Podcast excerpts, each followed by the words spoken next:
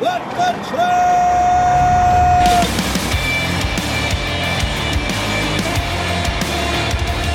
You are listening to What the Truck?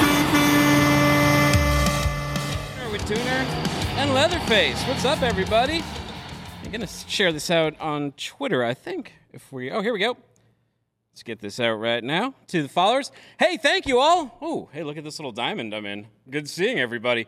Hey, uh, by the way, thanks for everybody who asked. Serge, Serge, surgery went great. He didn't conduct it uh, on there. We'd never show on Friday. Hope you enjoyed Thursdays. I had to go down to South Carolina to go help my dad out. He had um, surgery in his leg, and, you know, I couldn't have gotten better, but my mom and I, we had to run to C V S to get him some medicine, and uh, one of us should have stayed home and, like, tied the man down. Nothing would keep him down. He's out there walking the pets and everything. Dad, you can't tear that. Now they want to do his other leg, though, so hope it's good. By the way, Leatherface is here. Thank you so much to Armstrong Transport, and now I've got something else to open for them.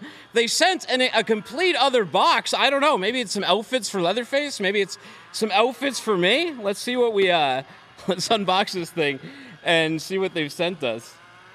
Ugh, get open. Here we go. All right. What do we got here? Oh, a big polo. Here we go. I'm not sure if that will fit on Leatherface. We'll give it a shot. If not on him, we'll put it on me. Thank you so much, Armstrong. We've got a water bottle here, in case he gets parched. We've got another bubbler. Oof, my cupboard is getting filled with these things. Thank you so much, Carrie. Anything else? Ooh, look, we got some trucks right here. It's a nice die-cast one. All right, Leatherface. There you go. You can calm down for the show. What else we got here? We got a nice T-shirt from them as well. It says, uh, what is this? A T G Kansas City. Nice little long-sleeve care package out of the team over there. Oh, and here's the trailer to that truck, Armstrong Transport Group. Looking good. Carrie, thank you so much for sending all this over to uh, the studio. We'll put some of this on Leatherface. We'll put some of this on me, and it will look great. Hey, while I was away, there was some big news. It's not really a surprise. We've been talking about this one on here, but it's the U A W. Take a look at what some truck drivers drove up to on Friday. This is Truck G. Man, he said, I know he going through hell right now trying to get into this yard where they f***ing striking at. That s*** pissed me the hell off as a driver. But I get it. I truly get it. That's Truck G. He said, "I hate to be out. How to be hate to be an outside carrier pulling up to a place that they're striking at, and why is that? Well, things did not go as planned in these discussions right now, except maybe at four. Take a look. More action was taken. Thirty more at these plants right here. Here's just a few. We had uh, in." Where is this? Bolingbrook, Illinois. You had Chicago Parts Distribution. You had Reno Parts Distribution Center. Rancho Cucamonga Parts Distribution Center over in California. Fort Worth Distribution Center in Texas.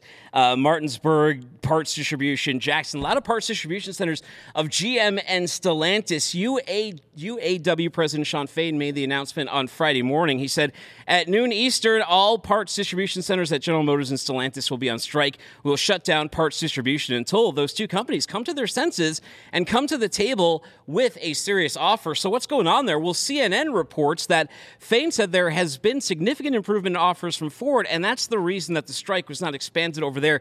According to Fain, he said, we do not, we do want to recognize that Ford is serious about reaching a deal. Stellantis and G M in particular are going to need some serious pushing in these discussions. The strike will now expand to G M and Stellantis' thirty-eight parts and distribution centers, and that's across twenty states. Like we said, they're going to be strategic with this one. That's part of it. G M, they have to say this about the strike. They say today's strike escalation by the U A W's top leadership is unnecessary. We have contingency plans for various scenarios and are prepared to do what is best for our cus- for our business, our customers, and our dealers. We will continue to bargain in good faith with the union to reach an agreement as quickly as possible. The union had started this strike on September fifteenth. It was only at three locations, but It involved a lot of employees. It was twelve thousand seven hundred of the one hundred forty-five thousand workers who'd worked out. With this new thirty-eight, it's not as big. It's five thousand six hundred twenty-five more workers that worked out. And now President Joe Biden's on his way down here. He tweeted this. He said, Tuesday, I'll go to Michigan to join the picket line and stand in solidarity with the men and women of the U A W as they fight for their fair share of value they helped create. It's time for a win-win agreement that keeps American auto manufacturing thriving with well-paid U A W jobs. They want about a thirty-six percent increase. That's down from forty. Last check on where these negotiations were at, particularly with uh, G M and Stellantis, they were only at about twenty percent. So still a long way to go. And this is just up on freight waves dot com. I don't have time to get into it, but Rachel Premack just published Warner's subsidiary fires four truck drivers after union petition filing. This is just the, the start. You can go to the site and read the rest, but it said, the Teamsters filed a petition with the National Labor Relations Board on Friday to unionize all thirteen truck drivers at an Erie, Pennsylvania terminal of E C M Transport. Well, later that day, E C M Transport terminated those four employees, according to Teamsters Local three ninety-seven. Those four workers were involved in organizing the E C M terminal with local Teamsters chapter. The union said terminating employees who organize a union is illegal under the National Labor Relations Act. Summer and now, obviously, the fall of labor action. Go to freight waves dot com to read that one. On deck today on the show, we've got a lot coming on you. On today's episode, Justin Martin's going to stop by. He's talking about new parking in Wyoming, California's autonomous trucking ban. Everyone thought that was going to go in place, but it got vetoed. Gar- Gavin Newsom shot it down. We'll get into it. Cargo theft is spiking. New York City gets RoboCops and more. Travelers, Christopher Carpenter's here. He's talking about the do's and don'ts of hauling lithium ion batteries. And Konexial's Ken Evans is talking about how driver workflow enhances driver experiences. So let's uh, tip the band and we'll get to our first guest. No ride, no app, no problem. With Uber Central and Uber for Business, you can help your drivers get where they need to go after dropping off the tractor. Schedule rides, control costs, and access twenty-four seven support in an easy-to-use dashboard. Just go over to uber for business dot com. Get your drivers where they need to go, especially when they're parked, especially if they're not in one of those two hundred spots over in Wyoming. We're going to talk about later. But right now, let's talk to Christopher Carpenter, Inland Marine Regional Lead Risk Control over at Travelers. Hey, Chris, good seeing you on a Monday. Hey, Dooner. Good to see you as well. What's happening, man? How's the day treating you? You ready to take on September? Oh, yeah. Let's do it. Ready to rock and roll. Well, last time I talked to you, we were talking about temperature control, but today we're going to get into another type of temperature that needs to be controlled, and it's fires when they rage out of control. A lot of talk about lithium ion, whether it be on the back of a truck, whether it be trucks pulling them, and that's what we're going to get into. Um, tell us a little bit about anything new in reefer losses, though, before we jump into there. Yeah, thanks for having me back. Yeah, reefer... Uh, reefer issues turned out to be a pretty hot topic, given how uh, hot our summer turned out to be. So, oh, it sure did. Uh, well, what about what about lithium-ion batteries? What's cool or what's bad over there? Yeah, so you know, there's something we're all hearing more and more about. I mean, you can't go to the post office, FedEx, or an airport without being asked if your box or luggage uh, contains lithium batteries, right? So, and and just. to set the record straight, when we're talking about lithium batteries, we're talking about a range of things. It could be the batteries or it could be the cells themselves. But we're also talking about countless mobile devices that we all depend on, things like portable computers, uh, cordless tools, cell phones, watches, uh, wheelchairs, and even obviously electric electric vehicles. So what makes lithium-ion batteries so sensitive, so different than any other batteries, double A's, uh, D batteries, whatever else we've been moving? Yeah, that's a good question. Just so you know, everyone understands, unlike standard alkaline batteries, most lithium batteries contain a flammable electrolyte with an incredibly high energy density. They can overheat and ignite uh, under certain con- conditions, such as uh, having a short circuit, being improperly designed or uh, assembled. Uh, and here's the real kicker. Uh, these things really, they're no joke. Once ignited, lithium cells and batteries fires can almost be impossible to extinguish. So don't think by carrying around one of your regular handheld fire extinguishers that you're going to be able to douse uh, a lithium battery fire and put it out. Uh, these fires are very ferocious and the gases are nasty. And even some of the fire departments don't always have the proper means to uh, extinguish them. So, okay, so I'm a driver. I'm driving. All of a sudden, I, I'm feeling the flames. I'm seeing some smoke going out there. I can't use my regular fire extinguisher. What's a driver to do if his load ignites? Well, you know, definitely, if you're if safely possible, unhook your tractor and get out of the way, and then and then call nine one one.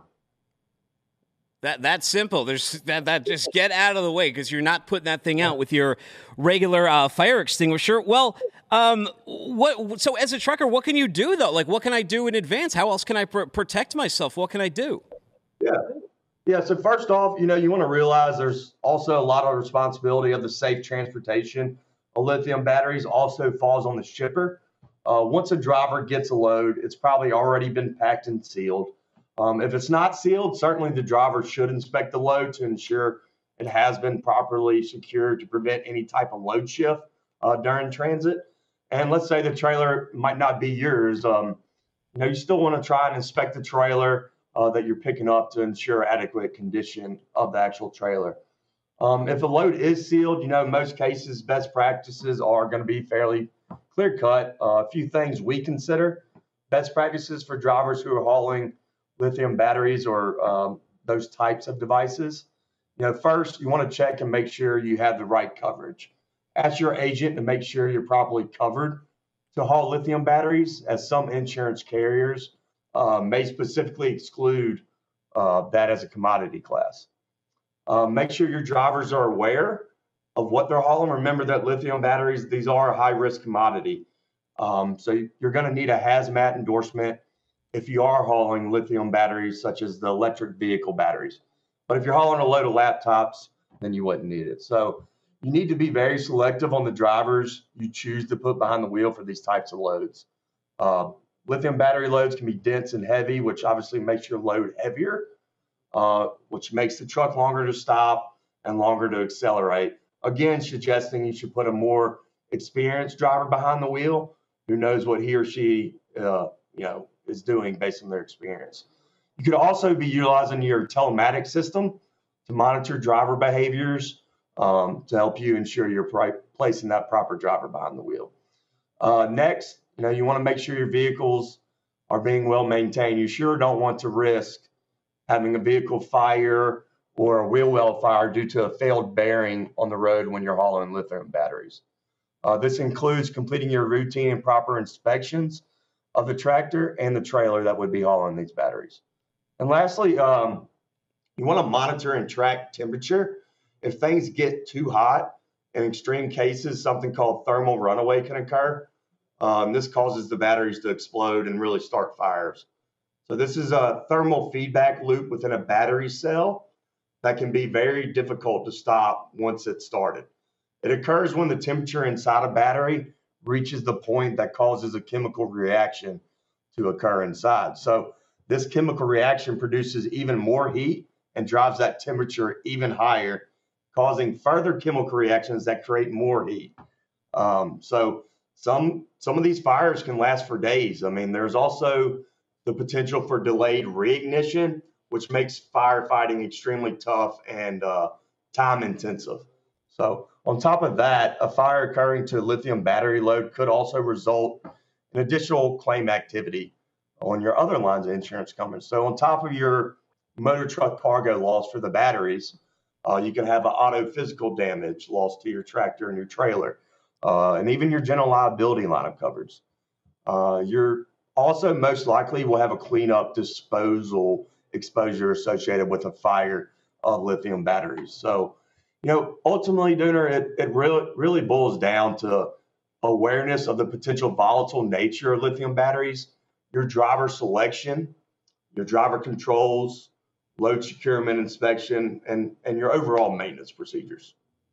Yeah, well, there's more and more of that freight coming out down the pike, especially uh, hoverboards, holiday yep. season coming up. People are going to want those under the Christmas tree, so you've given us a lot to think about. Yep. Um, anything yep. else before I let you go, drivers should be thinking about before they, they, they hook one of these to the back of their trailer? Yeah, just uh, stay safe and, and, and make sure you're uh, you know, putting the right drivers behind the wheel. So, Chris, hey, thank you. You've given us a lot to think about. I appreciate your time today. All right. You bet. Thanks again for having me, Dooner. Take it easy. Speaking of lithium ion, here's an entire parade of lithium ion. These are more delivery robots, but these aren't down in Hollywood. Take a look at these. Meanwhile, these are over in Moscow, Russia. You saw in Hollywood, people on the street were beating them up. People were licking them.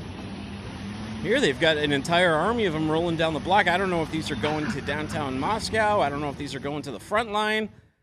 I got no idea. I don't like them. I find them disconcerting. I don't know. Maybe Ken Evans does. Ken Evans, well, he's a te technology officer, so he's probably not as frightened by those. Chief Technology Officer over at Konexial. Kevin, Ken, what do you think? You got, have you gotten a delivery yet from one of those? Uh, Dooner, I cannot say that I've gotten one of those deliveries yet, but those look very similar to the uh, units that the University of Tennessee has delivering uh, Grubhub-type stuff to students. They're kind of freaky. You know, I noticed the orange in, in your logo. I think that might be that hark that might harken back to uh, U T a little bit. They had a they had a nice game over the weekend. It it certainly can, yeah. So uh, it was a good weekend, nice weather. I'm sure it was in Chattanooga as well. Now, so over the weekend, I was actually down in South Carolina. My dad was having surgery, and I was doing a little bit of research on you, and I came across one of your posts, and I want to mention it really quick because I thought this was just a really awesome story before we jump into everything, and it's how you and your dad did a B twenty-nine. Can you tell us real quick what you and your dad did on this? I thought the pictures were great. Oh, yeah. Well, you know, it was really interesting. Uh, the, the job I had before Konexial, I was working at Spirit Aerosystems in Wichita, Kansas, and um, was part of my, my team supported the restoration of this really piece of history airplane, right? So that is the plane that ended World War Two. And so my dad, I found out it was coming to Knoxville, and I said, you know, I don't really care, you know, about the cost, but I bought two tickets on it and uh, was able to take my dad. He's ninety-three, and uh, he just shimmied right up the ladder and got the master gunnery position in the middle of the plane, and uh, we had a really great day. Wow. Hey, a little cowbell for, for you and your dad. What an awesome uh, what an awesome experience you two got to share in that uh, in that lovely aircraft that ended World War Two. That's not all you do, yeah. though. How about over at Konexial? What's going on with the newest version of the My twenty E L D app? Yeah, so um, we just released a major update to the iOS version of our app. Android will be coming out uh, in October. But it's a significant upgrade, and it's designed basically to make uh, to give the carrier full control of the workflow, uh, but also make the driver's job a lot easier. So one of the problems that we saw in our application and a lot of other applications is there's lots of functionality built into the apps, but it's not necessarily intuitive uh, for the driver about what to do. So this actually kind of walks the driver through step one, two, three, four, as he's going through the day. And the app basically, um, it puts the question, the what the driver needs to do in the form of just simple questions, you know, based on what he's doing now, what are the things he's going to need to do next, and then makes it very easy for the driver, and the app handles a lot of the hard work. Well, with innovation like that, it's no wonder that you're a Freight Tech one hundred recipient. Gloat about, what that, about for, that? Gloat about that for a second. What do you think uh, brought you over the top? Uh, you know, I, I, I think it's the, the, it, it's a lot of things, but I think the fact that we're one of the only companies, we don't really position ourselves as a hardware or a software or a services company. We're actually a user experience company. So best analogy for that is what Apple does in the consumer space, we tend to do in the trucking space.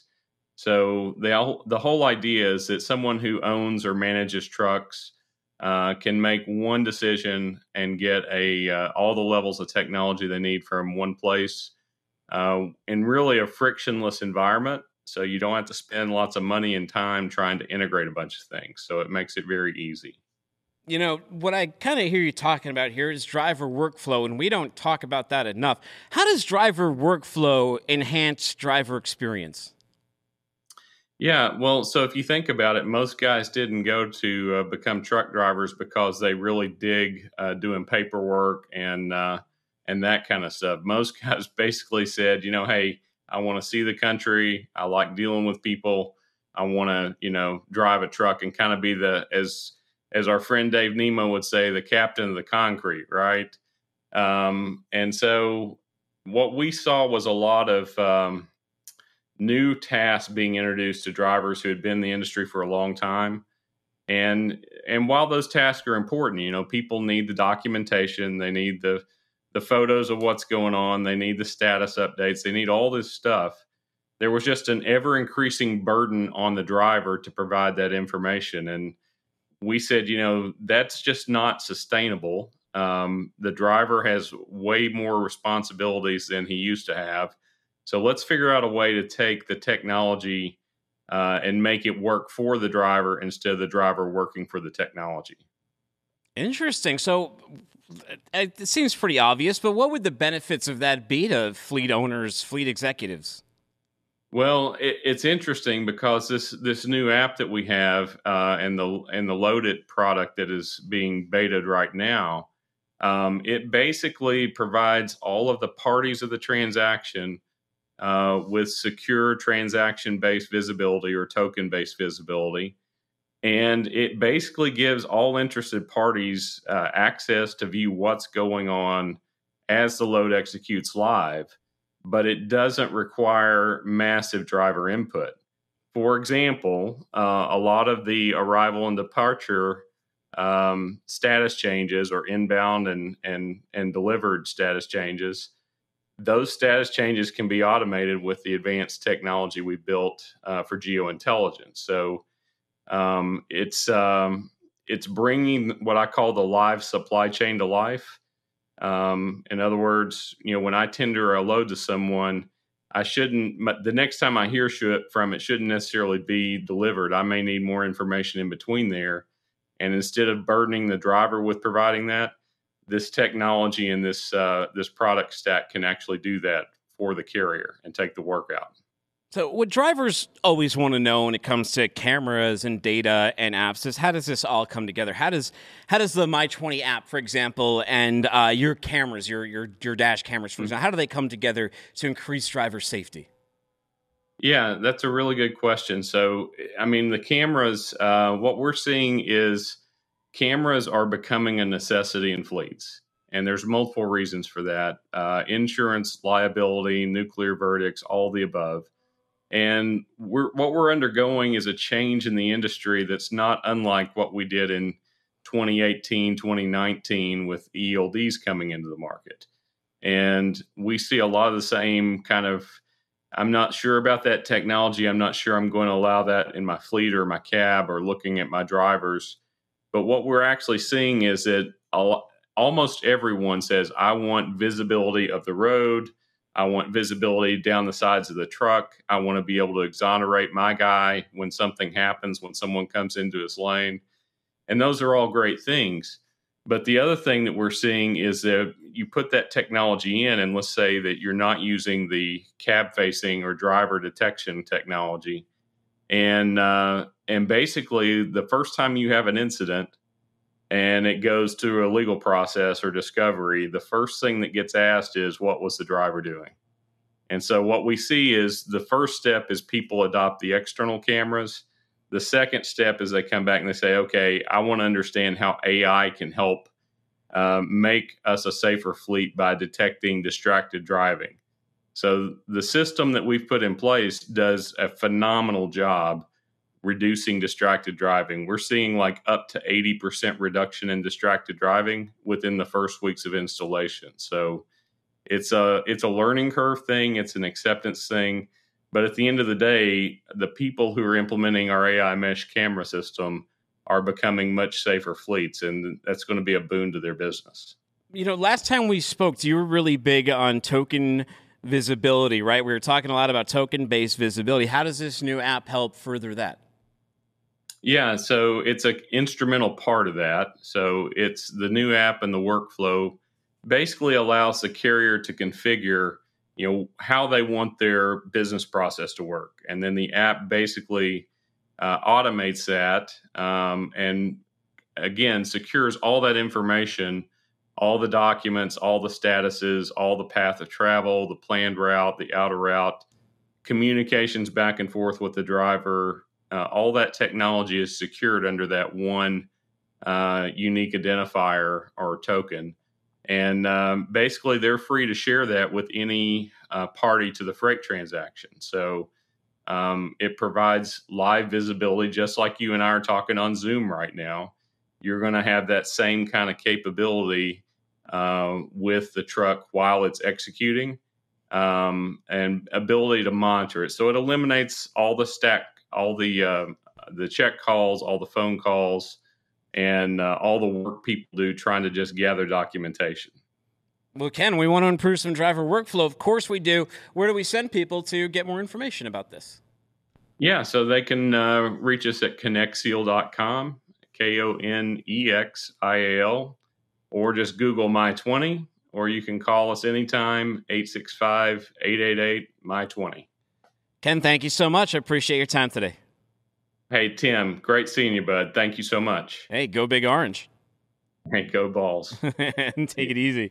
Good stuff. All right, no ride, no app, no problem with Uber Central and Uber for Business. You can help your drivers get where they need to go after dropping off the truck. Schedule rides, control costs, and access twenty-four seven support in an easy-to-use dashboard. Learn more at uber for business dot com. Really cool. Drivers can park their truck. You can send them wherever they need to go. You heard, one parking spot every eleven drivers. Some areas a little better than others, but a lot very bad. We saw a tight spot Super Hustle was in, right? I'm not ready to discount the uh, parking shortage narrative just yet. Not here. Also, attention, tank truck industry carriers, private fleets, and suppliers. Have you registered for this October's Tank Truck Week twenty twenty-three? It's the largest tank truck event in North America for cutting-edge innovation, powerhouse networking, and keeping up with industry trends and insights, content and value for executives, safety, H R, maintenance, tank wash, purchasing, and more. Help drive the tank truck industry forward October eighth through eleventh this year in wonderful Indianapolis, Indiana. It's worth sending a res- representative to. Register today at tank truck dot org slash tank truck week. All right, elsewhere, this isn't the Jaws ride on Universal, although at first I thought that this was an animatronic like Leatherface next to me, but it's not. That's like a live in-the-flesh hippo that's coming after these guys' glider on the water over here. I didn't see anything like that when I was on my uh, Lazy River Raft tour when I was in Jackson Hole, fortunately. We did see a bear in a tree. He was awfully close, but he didn't, like, get down and chase us. Supposedly, this is, like, one of the most dangerous animals, right? It can bite your head clean off. A hippopotamus can do that? That's what I hear. Justin's shaking his head. He must agree. Let's look at a more peaceful animal before I bring him on, though. Let's look at this cat. I think Justin needs another cat. He hasn't shown me enough damage recently huh? from his house. My son is, um, his birthday's coming up um, pretty soon, in a few days. He wants a kitten really bad. Probably not going to make that happen at the moment. Our house doesn't have room for cats, but he's really good at claw games. Hey, Super Trucker, what's up, man? Yo. Nice. Are Be you careful cl- when you go to those animal shelters, because so like ours, we had the idea of like, okay, let's get a cat, and we go there. You can't just get a cat. A lot of them oh. are paired couples. Yeah. So mine are brother and sister, and we had to get both. You had to get, and you didn't get kittens, right? So you had, how old were they when you got them? Yeah, about a year. All right, so so they already had time to learn some bad behaviors before you could like instill your own values in the house on them. I yeah, we have one that just refuses to poop in his box. He'll he'll pee in it, no problem, but just he takes a dump like right in front of his litter box every time. Uh, uh. What's been your so yeah. how how old's the boy now? oh, three. He turned three in June. Three. All right. So you're out of the terrible twos, right? What's your what's your biggest a- advice for uh, the parental listeners in Parents Corner right here? What's your biggest advice for parents when dealing with uh, a kid that just turned three? Oh, uh, it, it never ends. You go straight from the terrible twos into the terrible threes. Um, I heard the phrase three-nager last year, and it's, it's just stuck with us ever since. Patience. Have patience. It gets better. They stop being terrorists at a certain point. Mine's, mine are about to, one of them, the one who wants the cat, he's about to turn nine. The other one's about to turn seven. They, uh, I recommend two. Two kind of keeps them in line. You're getting a little bit f- too, too far away from the shore, though, because you want them to be just a couple years apart. It'll, it'll keep them uh, grounded, and it'll give them something to do other than bother you. Yeah, well, we'll see. He's got a cousin who's like a couple of weeks uh, younger than him, so they visit a lot, so it helps keep them entertained when they were together. Well, is this one a myth? Is the trucker bathroom shortage a myth, Justin? Are there issues finding bathrooms? Oh, yeah. We're still hearing guys, you know, COVID really put a damper on, even pre-COVID, a lot of, a lot of shippers, receivers will just refuse service to uh, most drivers because, um, you know, nobody wants to have some guy blowing up their bathroom all the time. And then with COVID, it was basically just an excuse to just block anyone from ever coming into your building. And that, that problem still persists today. I'll tell you, on the way back from South Carolina, you know, I always try to make sure, you know, some of my business is already taken care of. You like to just take a pee on the road. But I happened yeah. to walk into a brand new truck stop with a brand new bleach bathroom. There was nobody there. It was like it was like uh-huh. being in heaven. And you could just, you could smell the bleach. So you could smell like the, the just the cleanliness. And it just it puts you in a good space, that scent, for some reason, in a truck stop bathroom specifically. Yeah, there's something about the smell of like fresh drywall, too. That's, you know, like not, not, nothing's been like ruined yet. Well, let's see for let's see a video from uh, married married to on the road right here. Larry's trying to make it to the bathroom. I don't know. Have you been in a similar situation to Larry over here? Who hasn't? I mean, you you spend enough time on the road. The the, the food's not great. The, the coffee's hitting you. Poor guy. There we Uh-oh. go. Yeah. Poor Uh-oh. Larry. Poor guy. I have a little butt cheek action going on. I've never like stopped. Oh, I, I just you know. You you walk as fast as you can. He's, he's okay, trying. Poor Larry. I, I've met him. Him and his wife are hilarious. Yeah, he's he's holding on for dear life. This one time in Boston, I wasn't driving a car. I was actually taking the T home. And like each time I switched to train, you know, you're feeling like the gurgles. You're feeling it come on you. Oh yeah. And um, man, I was I started looking at, and this is Boston. There's not a lot of places to go to the bathroom. It's sort of like a truck job. I'm starting to look at like recycle bins and stuff, and I'm like, could I jump in this in an alley, like in a jam? It was, you know, it was that close where you're like red alert. It's a walk of shame back to the. Oh no! Oh no! Poor guy. Oh no! And he's got shorts on. No, don't come back to the truck, Larry. Well, you got to come back, get your change of clothes, and then go in and grab a, a shower. Hopefully yes, not so. A long line. Well, did they have some clothes in, in one of those loves? You um, you, you like the new mascot by by the way by Selena Truck Stop, the the pea jug oh, man. Those guys are great. Uh, those guys are great, and that really took off. Most people are kind of hip to like you know their their parody account, but I I think that character really kind of spoke to like the zeitgeist of of what's happening in the trucking industry right now. I'm surprised they haven't like they haven't gotten into apparel yet. You think that they're like apparel and like an actual jug? They have to. Yeah, no, they're they're sitting on a gold mine right now. They need to be selling hats, T-shirts, stickers, buttons, everything, ASAP. Maybe they don't want to, though. Maybe they're afraid their cargo will get stolen. Justin, cargo mm. theft is spiking. Could be bad economy. Could be anything. We see all those videos all the time of people, like, knocking off Walgreens, but check the trucks in the back because those are getting stolen, too. Noe Mahoney reports truckload carriers across the U S saw a sharp rise in cargo thefts during the second quarter, with these targeting everything from electronic goods to food and beverage products and construction materials. We have Travelers on all the time. It's always either food or electronic manuals that are getting targeted. It says here in the report, CargoNet's news release says, in total, thieves stole over forty-four million dollars in goods in the second quarter of twenty twenty-three, and the average shipment value per event increased nearly one hundred thousand dollars to two hundred sixty thousand seven hundred three dollars per theft as cargo thieves focused on high-value shipments. Inflation, it's even hitting the cargo theft uh, bottom line. Yeah, so not only is the rate of theft increasing, the value that they're going after is increasing too. It, yeah, it did. Well, overall, as their own report, they said there was one hundred twenty-three cargo thefts recorded in the quarter. That was a fifteen percent increase over the same period last year. Worst places to run right now, California and Georgia, ranked number one and number two. Does that surprise you at all? No, not at all. Um, a lot of the this kind of ties into double brokering too, believe it or not. Um, most of the, you know, scumbags that we're following on TikTok, et cetera, they kind of spill the beans on like their process of what, what happens. A lot of these guys, they've been to prison. As soon as they get out, they start targeting a lot of these shippers and find guys that either they were locked up with, and they kind of pay each other under the table via Zelle. And um, that's how they find their loads. You know, I always saw someone on Twitter just bragging about that. She was saying, oh, look, I bought an entire house with uh, with all the boosting. I guess the kids are calling it boosting that they're yeah. doing. And then they're selling it on – everyone's always coming at X. It's on Instagram that they're uh, boosting and selling all this stuff. Overhaul had it even worse. They said that in – they said the average loss per incident reported Overhaul during the second quarter was four hundred twenty-eight thousand four hundred nine. Theirs was fifty-five percent compared to the first quarter of the year. I mean, in some it's inflation, but it's definitely they're going after these high, higher value targets. Yeah, and these are these are very well organized. A lot of these like viral videos that you see of like C V S or Walgreens getting ransacked, these aren't just like random. Pe- okay, a lot of it is random people targeting these things because you know they they're not really being all that enforced.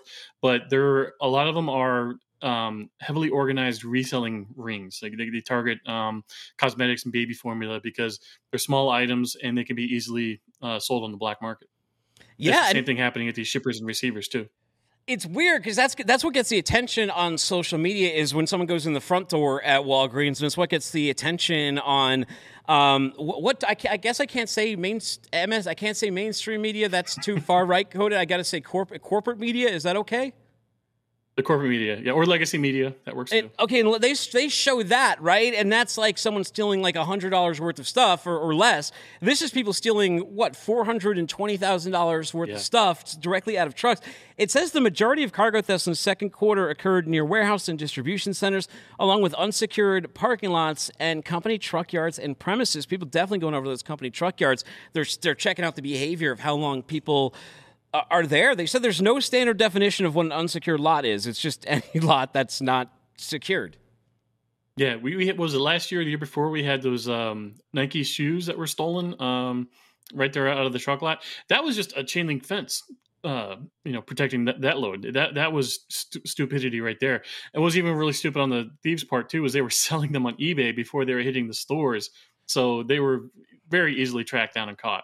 Easy, easy to find. Career cargo criminals yeah. who wake wake up every day to steal this, They're, but they typically only get, this is what Danny Ramone from Overhaul says, they typically only get fifteen to twenty percent of the retail value of the load, so everybody's losing money in this transaction. Yeah. Probably some double double or triple brokering going on there. Well, that was that was another big part of this was the uh, fictitious pickups was a big one. So it wasn't just mm-hmm. that someone was like breaking into a yard with a you know a ski mask on or a balaclava and then like crowbarring open a door. Some of these are actually done at the brokering level where there's just fictitious pickups. There's fake loads done. Some of them do, you, all your all you get stolen is your money you would have got paid for moving the load. But all of these are big things that are amounting to tons of money. Yeah, no, th- this is a problem that needs to be tackled as soon as possible. Um, some kind of verification along the chain of saying like, hey, I'm picking up for X Y Z.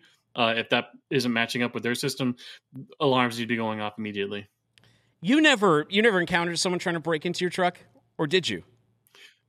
No, not into my truck. I mean, I certainly hope not. Um, when I was hauling, you know, military stuff, you're typically never stopping. So that's tip number one is one, don't park where, you know, you can be a target.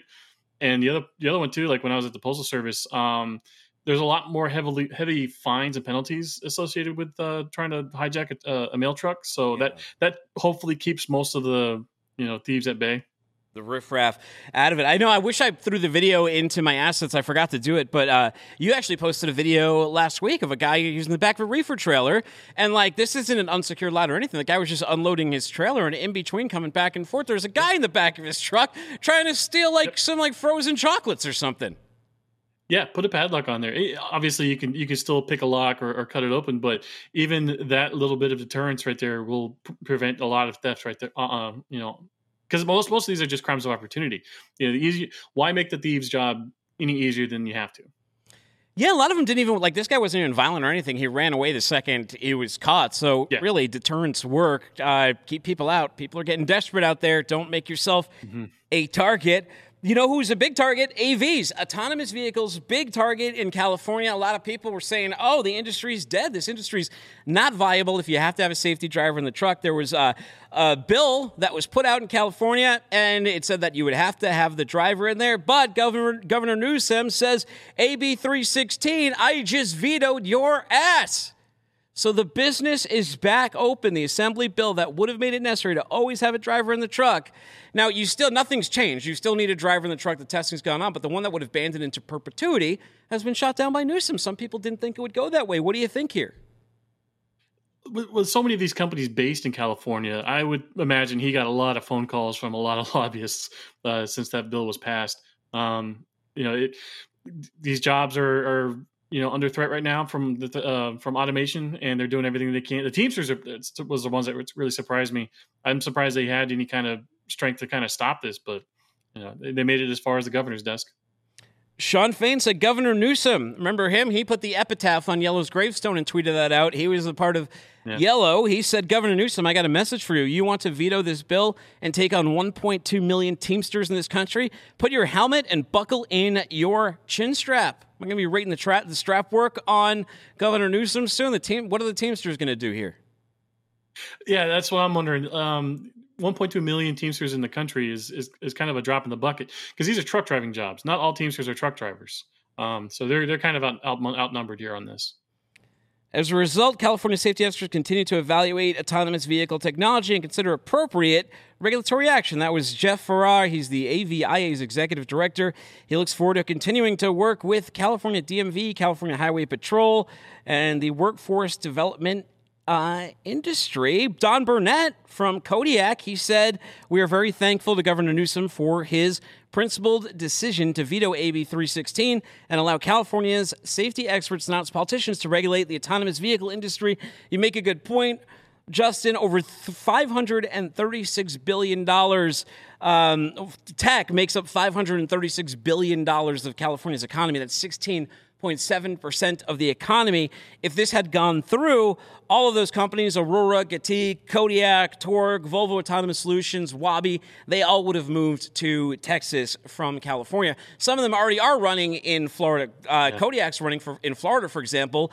Uh, Gatik, Aurora, um, Torque, Volvo, they're, Wabi, they're all running over in Texas. I think Wabi, we just heard, uh, it was just added on, on Uber, Uber Freight, were they not? Yes. Yeah. In F- Florida, I'm surprised um, it took so long for these trucks to get to Florida. It's a much easier state to navigate. Everything's on a grid. There's no hills, mountains, or anything like that. Um, the weather is pretty clear most of the year, unless you're dodging hurricanes. So you know, we'll, we'll see how, how, how far this goes. I mean, you think California is mostly tech industry based? That's why the, the big focus over there. I've read the articles. The pro yeah. articles are like, hey, these are going to... You'll love this. This will take care of the driver shortage. This will help out at the ports or anything.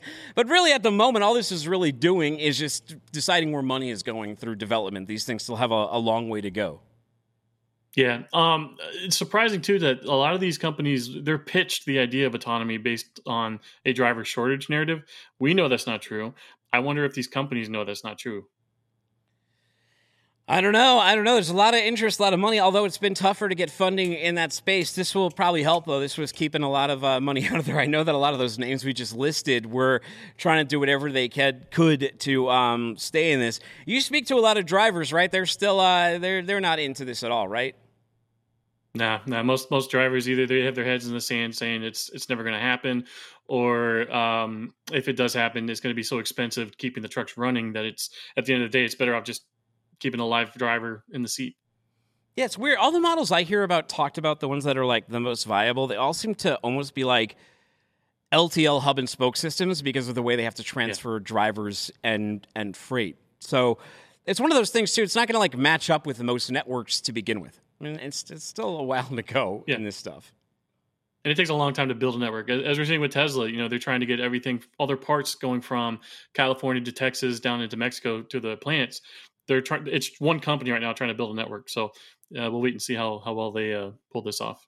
Well, you're not going to have much of a network without parking and without charging. But mm-hmm. right now we got to worry about human drivers. They're going to be in place for a while. And Wyoming, they just added some parking. They got, uh, what, two hundred spaces. The Wyoming Tribune Eagle reports federal, state, and local transportation leaders gathered to celebrate the opening of a new Quealy Dome truck parking area along Interstate eighty. It is between Laramie and Rollins at mile marker two ninety, about twenty-seven miles northwest of Laramie. Good news, bad news.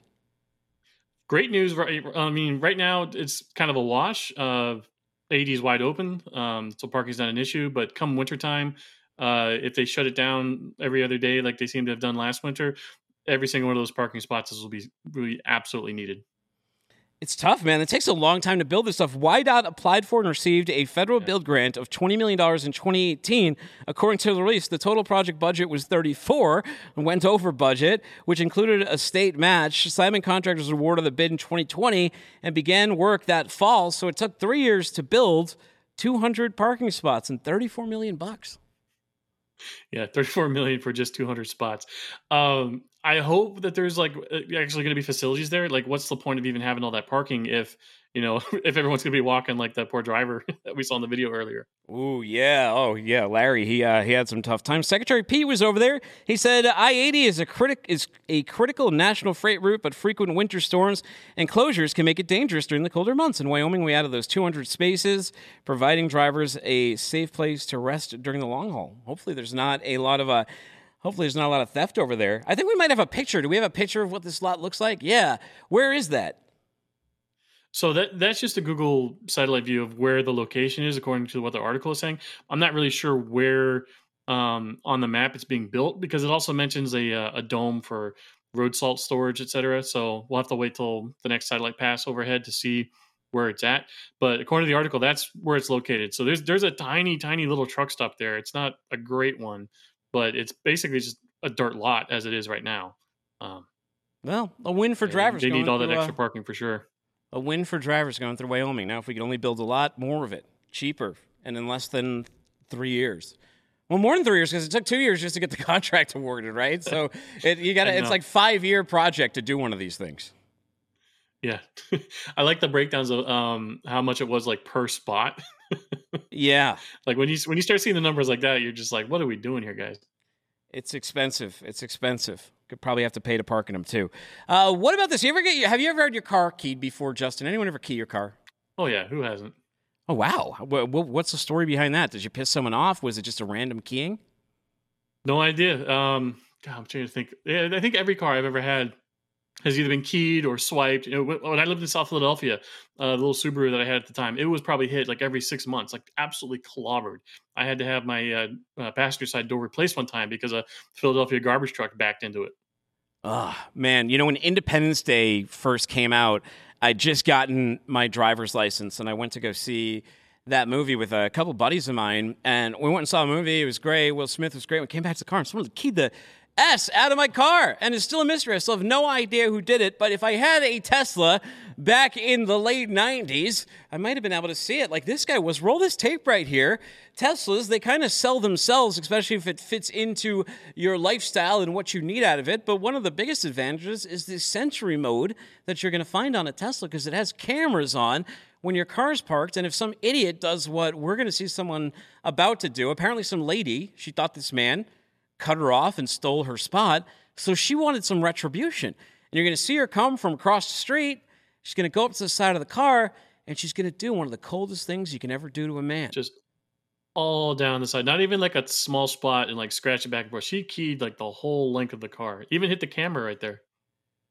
He said, uh, this That's guy old. Says right here, Matthew Douglas Ryan, he said, P S A for vandals. Teslas have cameras on all sides recording shenanigans. The woman below thought a Tesla Model three owner stole her parking spot and keyed his car. Sentry mode caught her in the act. She got arrested for felony vandalism after being found eating nearby. She went and did it, and then she went and got a meal? Yeah, and a lot of the comments were like, whoa, a felony? Like, what the hell? And it's it's... They, they go by the monetary damage. So if she did, I, I think it was like more than four thousand dollars or five thousand dollars worth of damage, that's a felony charge.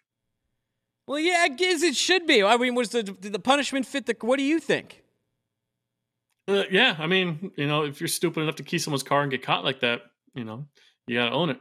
Yeah, don't go keying people's cars. She does that three times, she'll be in prison for life. Yeah. In the wrong state. What's... I, and I, it was cool too. Is like it's it's not just one camera. It's all it's, it's basically a three sixty view around the car. Like most people keep try to keep a dash cam in your car these days, but you know the car the camera shuts off after you shut the car off after a while. But with these, the car the, the camera keeps rolling. Well, let's say you don't have a Tesla. Let's say you don't, but you live in New York City and you're you're parking or you're walking down the street. How are you going to protect yourself? How are you going to be safe on the streets of New York? Well, Mayor Eric Adams has debuted his new robot friend. You have volume on this? It's so stupid. Crime, or at least learn best practices while using technology going forward. Devices like the K five have the possibility to serve as a deterrent to crime, or at least learn K five. Best practices while using technology going forward. Okay, so this is this big robot they, they have here. It looks like uh, it looks like something from Doctor Who. Mayor Eric Adams says, we must use every available method to keep New Yorkers safe, including state-of-the-art technologies like Nightscope K five security robot. These devices will serve as an important, innovative deterrent to crime so we can keep New York City the safest city in America. And apparently this thing gets paid nine dollars an hour. And they have to, what's really stupid is, okay, this thing's supposed to be on the spot to prevent crime, but they have to have a live officer standing by so that thing doesn't become a victim of crime as well. Yeah, we saw what happened in Hollywood to the delivery robots. People were knocking those over. Now, New York City knows people are freaked out by this, and they're saying, um, hey, this doesn't have facial recognition software on there, but it's recording and capturing and streaming video. You could easily just apply the facial recognition to the video source. So saying that the robot itself doesn't have it on it is kind of, I don't know, you're not fooling me with that one, New York City. Al- this guy, yeah, Albert... It, oh, go ahead. I was going to say, having all that right there on the spot inside the robot would just, like, increase the cost exponentially. This guy, let's see here, this guy, Albert Fox Kane, he's the executive director of the Surveillance Technology Oversight Project, said this might be the dumbest drone yet. There is absolutely no benefit to installing a roving camera in one of the most highly surveilled places on the planet. We already blanket Times Square with cameras. It's absurd to think another drone will help. Will that deter you? Would you stop committing crime? Like, I, the dog might deter me. This thing, not necessarily. Yeah, no, th- this is this is going to be like a target of graffiti. Um, keep that crazy lady that's like licking all these robots away from New York City. She's she's probably looking for it right now. This is this is so. I, I somebody got paid off for, for something like this. That's, that's the only thing that makes sense to me. Yeah, I don't I don't really get, and can it, I don't think it can even defend itself. Not that I necessarily want this robot to no. defend itself. I know that that would cause a lot of problems, but it seems neither here nor it seems like they just want to use our money to, to feed tourists. To, to maybe they can put it to uh, all the. The the immigrant problem they got over there with the busing and everything. They can have them watch over that. Yeah. Um, also, have they ever tried considering just like arresting their criminals? Yeah, and not just releasing them the next day. Give them some felony charges, yeah. like that. Uh, the person who keyed the Tesla. Let's look yeah, at how some... funny was that that she got, she was arrested. I know, and then like they everywhere else is like, there's no no one else can get. Oh, she's the only victim that's that can be can be prosecuted. They didn't, they didn't need a K five security robot for that. They didn't. I would have liked to see just what park, it could have done. Park Tes- just park Teslas all over New York City. Problem solved. Well, maybe you could park your Cybertruck. Let's take a look, though. However, before you get too excited about the Cybertruck, let's take a look at this video and what we're seeing with the build quality. We've got brand new video of the Tesla Cybertruck thanks to YouTuber Muddy Ruts, who happened to spot the Tesla engineers at Hollister Hills State Recreation Area. And we've got quite a bit to talk about here. On both trucks, you'll see it says R C Build Engineering Prototype. Now, R C stands for Release Candidate, which is normally a term used in software development. And from what I understand, it's typically the final build before release. But these Cybertrucks look like they still have a long way to go. So perhaps the R C is only referring to the software in these trucks because the fit and finish on these is leaving a lot to be desired. I mean, I... Look, I'm just going to be honest. These look terrible. The first thing I noticed instantly was the paneling on the driver's side of this one. Absolutely nothing seems to line up correctly. The top of the door is flush with the body, as I'm sure it's supposed to look, but the bottom of it isn't at all. And, and we see similar fitment issues on the rear door, on the bedside, and then over on the passenger side, it's it's more of the same. Body lines not matched up, weird gaps just all over the place. And I'm not sure what's going on with the stainless steel finish on the side of this one. Uh, but that certainly doesn't look right. I mean, these things are going to be absolute fingerprint magnets too. But uh, on the front of the truck, it doesn't get any better. More gaps, more panels that don't fit right. I mean, come on. I mean, this is so bad. Uh, supposedly, these things are going to be ready for customer delivery next month. Uh, but I just, I can't imagine it happening. Um, yeah. Good luck. Just, Justin, big problem I've been noticing with, with all these. And one of the reasons I canceled my pre-order... well, also because I got a minivan, was look at the panels on these things. If you have O C D, this would drive you nuts. Yeah, it has been a problem with Teslas for a long time. Uh, most people, when they get a Tesla, you're going to see panels not lining up correctly. A lot of like the really big, um, uh, like a lot of big YouTubers out there that like bought, bought Teslas. That's the first thing they noticed when they get their car was like, I spent six figures on this thing and it has like these all these issues right out the gate. Um, I think they've like fixed a lot of those issues um, on the previous models. Uh, this one looks like it's still got some work to do. Yeah. Would you be disappointed if your panels came a little misaligned like that? Oh, yeah. Do we even know like the final sale price for this thing? You know, it's interesting because no, we don't. Uh, we we know that there's like one point two million one hundred dollars pre-orders, but I think most analysts would agree that those probably will not consummate because there's only one hundred dollars to get a, a pre-order. Yeah. Um, I know Chad Boblett, he got a little testy with me when I posted this build quality thing. He's like, it's the greatest car ever. I'm excited. No one's going to cancel them. He was trying to compare the one point two pre-order number to like the number of F one fifties sold. And I'm like, that's actual F one fifties sold though. Like these are one hundred dollars yeah. pre-orders. There's a big difference. And also what I heard was that it could take up to five years if they if one one point two actually did sold, it would, at the pace that they're going to be making these, it would take almost five years to build all of these pre-orders. Yeah, and also, you know, if you have a problem with your F one fifty, Ford is stamping out so many of these things that you can actually have one that you can re- replace yours with if you have issues. You get this uh, Cybertruck and you got an issue with it, good luck. You're going to be in line. Well, you're going to be in line maybe with the police. So the police are not only getting that robot that we showed in New York, but Larry Ellison at Oracle, he said that this is like the cop car of the future. He showed off this design of it. What do you think? It, I mean, it, it it it looks pretty cyberpunk and cool. Yeah, all these like cyberpunk movies and books that came out years ago were supposed to be like warnings of what not to do, you know, where where society could head. And these people are like, this is a great idea. Let's go for it.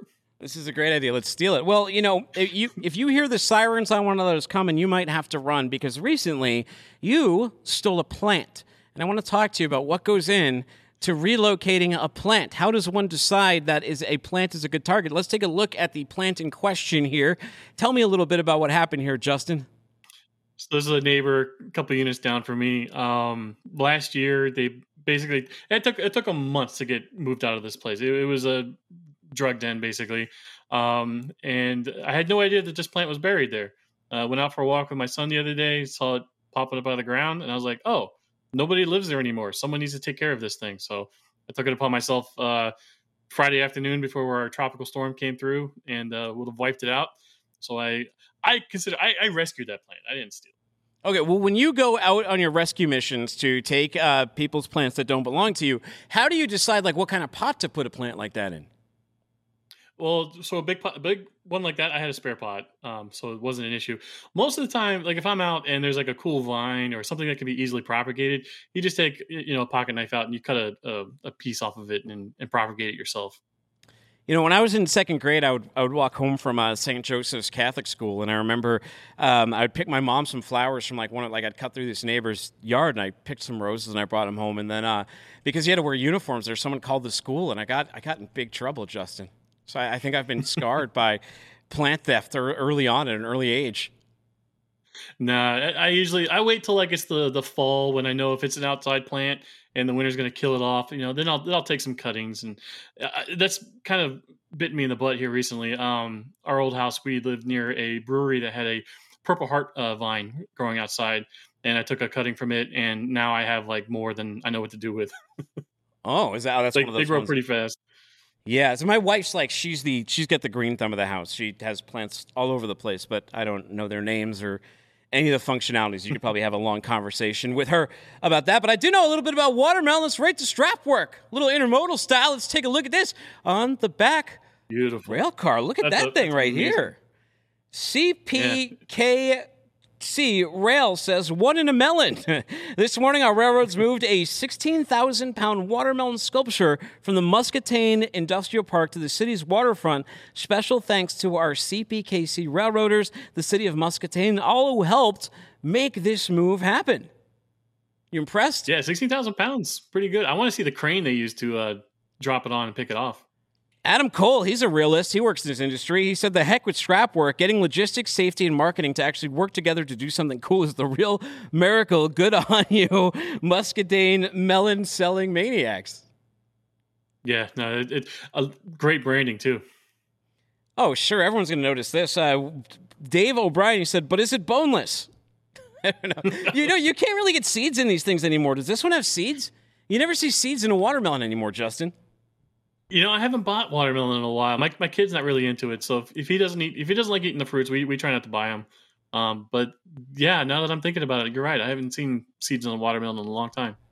All right. Well, here is the debate to end all debates. I only care if I got to uh, classify this for customs purposes. But is a hot dog a sandwich, Justin?